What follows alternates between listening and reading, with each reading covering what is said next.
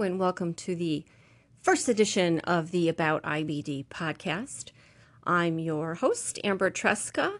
I write about IBD at verywell.com, where you can find me and you can find a plethora of articles that I have authored about IBD because I started doing this in the year 2000. So there's plenty of things there for you to discover if you haven't already been on my website. It's uh, typically a lot of really great information about the specifics of IBD, how you get diagnosed, what the symptoms are, what the treatments are. And then I also go into deeper subjects like how other parts of your body can be affected, like your gallbladder or your teeth, and then other things, um, teaching you the things that I've learned over the years or that I've learned from other people about how you can live better uh, despite having a diagnosis of IBD. And I decided to start a podcast. I've been wanting to do it for a while, but there's a lot of different reasons that a podcast is going to be helpful in the IBD community. Um, one of them is that things come up every so often. They're not always uh, things that we can sort of respond to quickly on a website. Uh, you know, writing an article typically takes some time, takes some thought, um, and some sources. You know, you go get interviews or you find research, things like that. And then it goes through medical review, so on and so forth. And occasionally things happen now just lightning quick, and information starts getting spread around, and um, IBD advocates are sort of running to keep up. And what do we do? This this uh, poor quality information is just being disseminated over and over again, and we have a hard time sort of tamping it down really in the moment. And I thought a podcast would be really great for things like that, that because it's something that I can do. I'm just here. I've got my my little $40 microphone and my iPhone and I'm in my living room with some foam pieces and it sounds pretty good and I can turn it out pretty fast. Um, and I I do want to do interviews. I have some interviews lined up. So it's not always just going to be me talking, ranting, whatever you want to call it. Uh, I'll have some other people who are going to have different perspectives on things. So we'll see where we can take it from here. I think it's going to be great. But uh, for this initial podcast, I just wanted to talk for a few minutes about something that happened. Uh, it's now March 2017 with a study that came out last October 2016. And it got so big at the time that people were sending this article to me, different articles.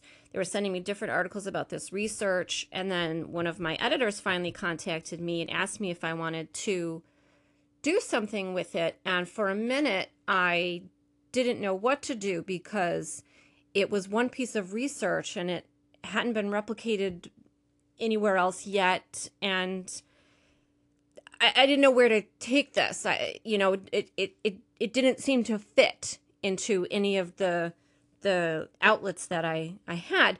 So I thought about it and I said, you know what? What I really want to talk about is how this is one piece of research and that we really can't get too excited over it and how we should use critical thinking when these things come out. So the article that I wrote for Verywell on this is called Why Not Every Study on IBD is a Breakthrough patients must use critical thinking when reading about IBD research. And I go into a little bit of how uh, research is done and is wonderful. This is amazing. But then in some cases, it's picked up by the lay press. And by lay press, I mean like your local news stations or even sometimes the, you know, bigger conglomerates. But I'm talking about some somewhere where they don't have someone on staff who has an intimate knowledge of IBD. So even though I'm, they may be a science reporter or a medical reporter, IBD is exceptionally complicated and without sort of uh, a background in history in what's happening, you may, as a reporter, you may receive a press release that is talking about how amazing this research is and how it's groundbreaking so on and so forth. And it's a that's a little out of perspective, you know, as press releases tend to be. So you have to put that in perspective and decide. So when this research came through and people were sending it to me, I said, well, I can respond sort of one off and I can tell people, eh, this doesn't really look like it's gonna it's not gonna change anything tomorrow for people with Crohn's disease, or maybe not even five years from now. I don't know. But it's just one piece of research and totally interesting. But there were all of these articles coming out reporting on it saying, we have found the cause of Crohn's disease. Finally, hallelujah, here we go, good news, da da da da da. And it was kind of like, uh, well, no, let's take a step back because, you know, not really. And there's several different reasons for that. So it, it uh, you know, you want to believe it, but I'm here to tell you when we figure out what causes Crohn's disease, first off, it's not going to be one study that comes out and it just changes everything. That's definitely not going to happen. It's going to be a slow progression. Sorry, tiny bit anticlimactic, but it will be. It'll be, you know, build, build, build, like steps. You want to think of it that way. And then when we when we finally get somewhere, when we get to a landing, um, I promise you, I will tell you what is going on. I mean, I will be the first one running down the street with my hair on fire, yelling that we finally just made our major breakthrough. So, promise. If you don't hear me talking about it, it's on any of my social media channels you know, I'm everywhere. About IBD is my handle. And if I don't do an article about it, if I don't do a blog about it on my blog about IBD.com, then it's, eh, you know, it's research. It's good. It's great. It's maybe moving us up a step or half a step or what have you. But it, we're not at a landing yet. So, um, anyway, here we go. This study was about some folks that they found these families in northern France and Belgium. And there were some people in these families that had IBD, and there were some people in these families that did not, not have IBD, was pretty typical. And they went and looked at all of the, the bacteria and all of the bugs that these folks had inside their intestines, as we all do. Uh, hopefully, you know that. You are basically walking around with just a whole ecosystem inside of you, and it's pretty freaking amazing. Anyway, they they took samples and figured out what was in the makeup of the different people, and they said, "Holy cow! These people with Crohn's disease have a couple of like." extra things going on. They have a little bit more of certain bacteria and they have this this fungus too. And so this is where we get into this where it's correlation is not causation. So these folks with Crohn's disease had a little bit different makeup in their uh, intestinal flora. And then sort of the lay press sort of ran with it and said, oh, then it must be that this fungus is causing the Crohn's disease. And well, I, I mean, I don't like, you can't say that. I, I don't see how you can possibly come to that conclusion. Um, it's not a new idea. This, you know, these things have been found before. We know already that people with IBD have different stuff in their bodies uh, or different amounts of the same stuff than people without IBD. But the question is was it there before? Was it there after? Like, what's going on? We don't know. So, this was, you know, some interesting research and uh, you know, great, great, but definitely in no way, shape, or form can we say definitively at this point in time that this fungus is a cause of Crohn's disease or of any other form of IBD. But that's what all the headlines were saying.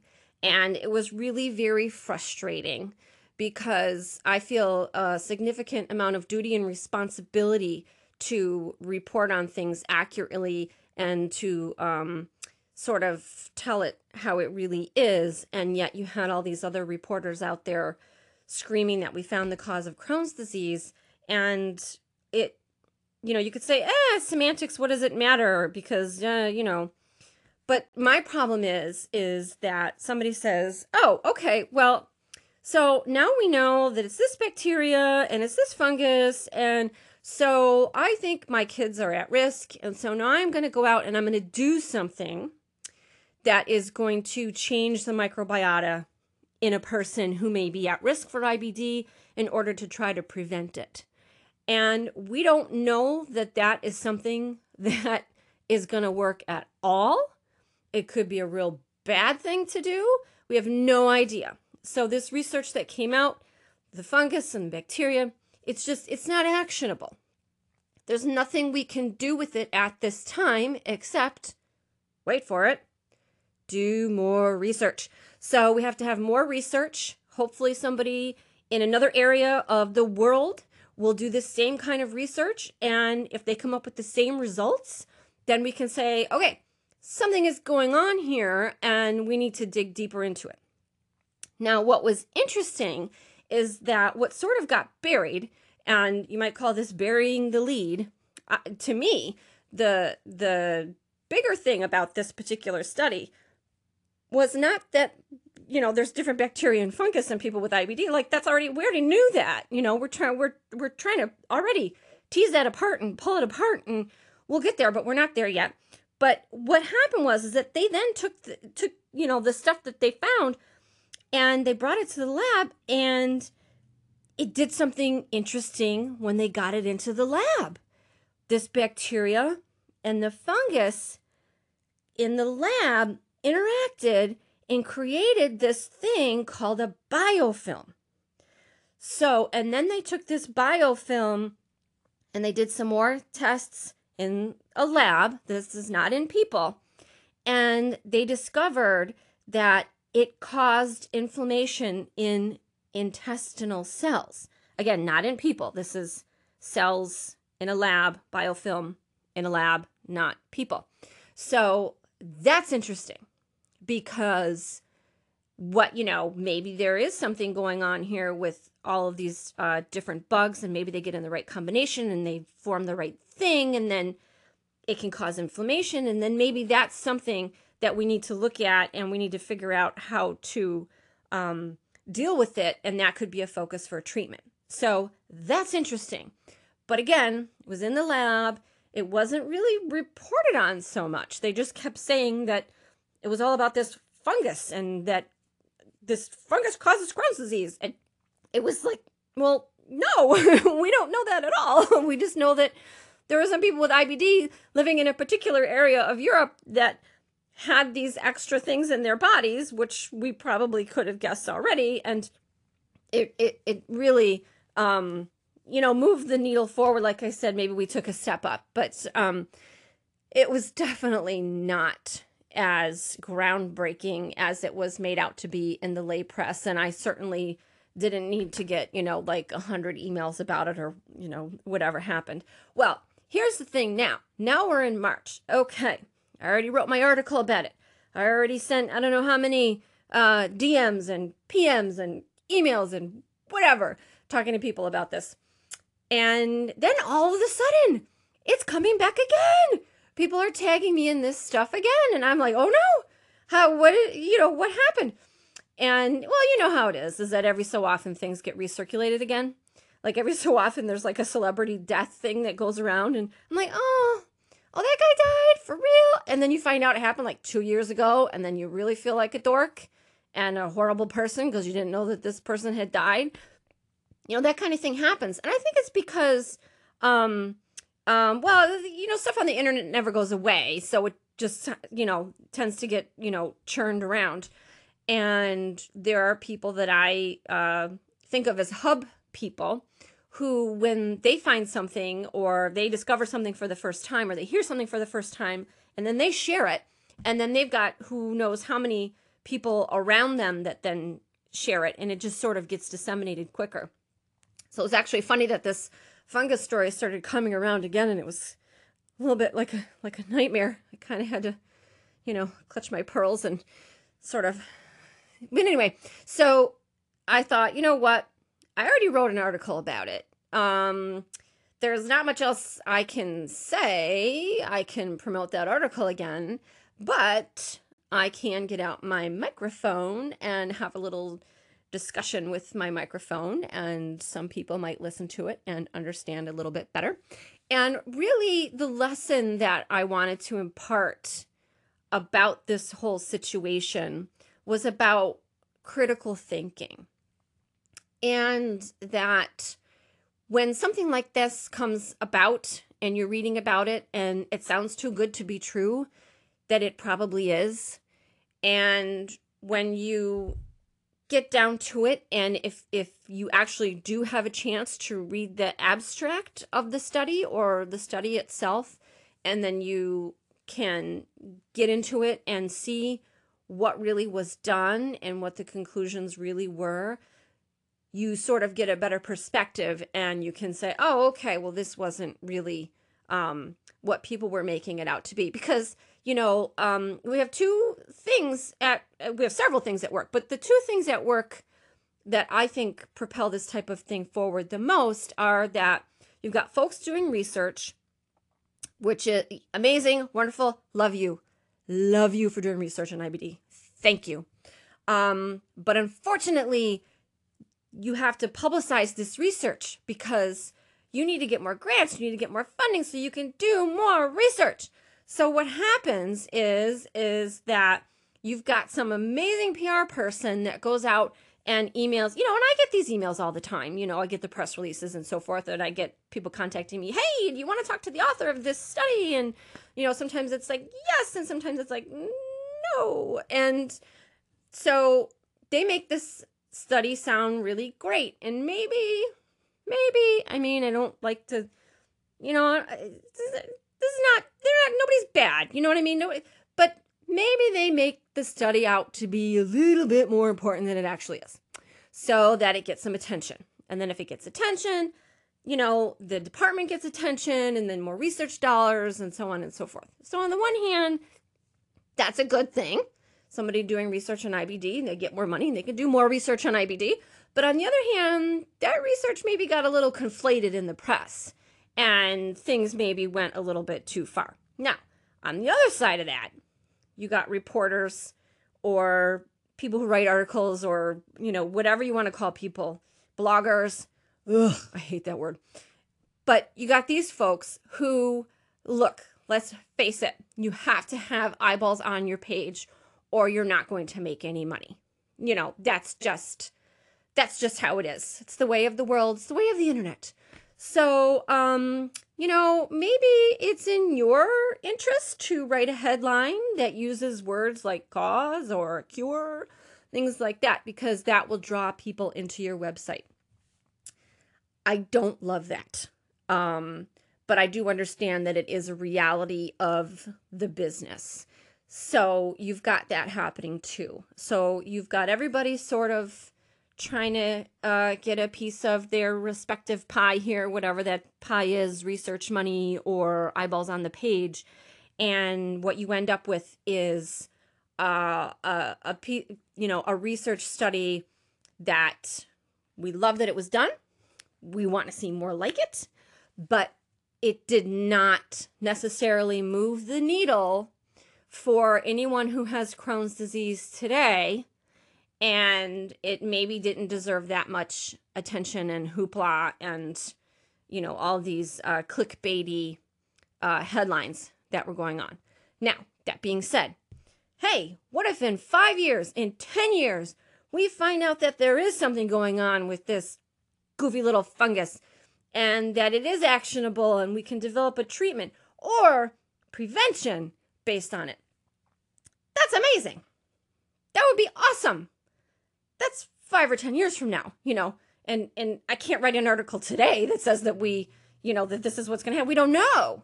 So we have to write about, we have to talk about what we have today, what's actionable today, what we know today. And believe me, there have been, like I said earlier, I've been doing this since since 2000. I've seen a lot of things, and and and that that's like a really long time. I mean, there's you know, people in the IBD world, physicians published, you know, like m- much, much longer than that. But what I've seen is that an idea will come up and everybody gets real excited and then more research is done and then we go, oh, you know what? That initial initial research looked like so awesome. And then we did like however many more studies and we just can't come up to the same results. And that sucks. And this thing that we thought was going to be a thing is not actually a thing. And then it sort of peters out and everybody stops talking about it. Um, and then sometimes it comes back around again. But, you know, most of the time it doesn't. It's been, it, has been, you know, decided that um, it's just not something that's, that's um, going to be important for the future of IBD treatment.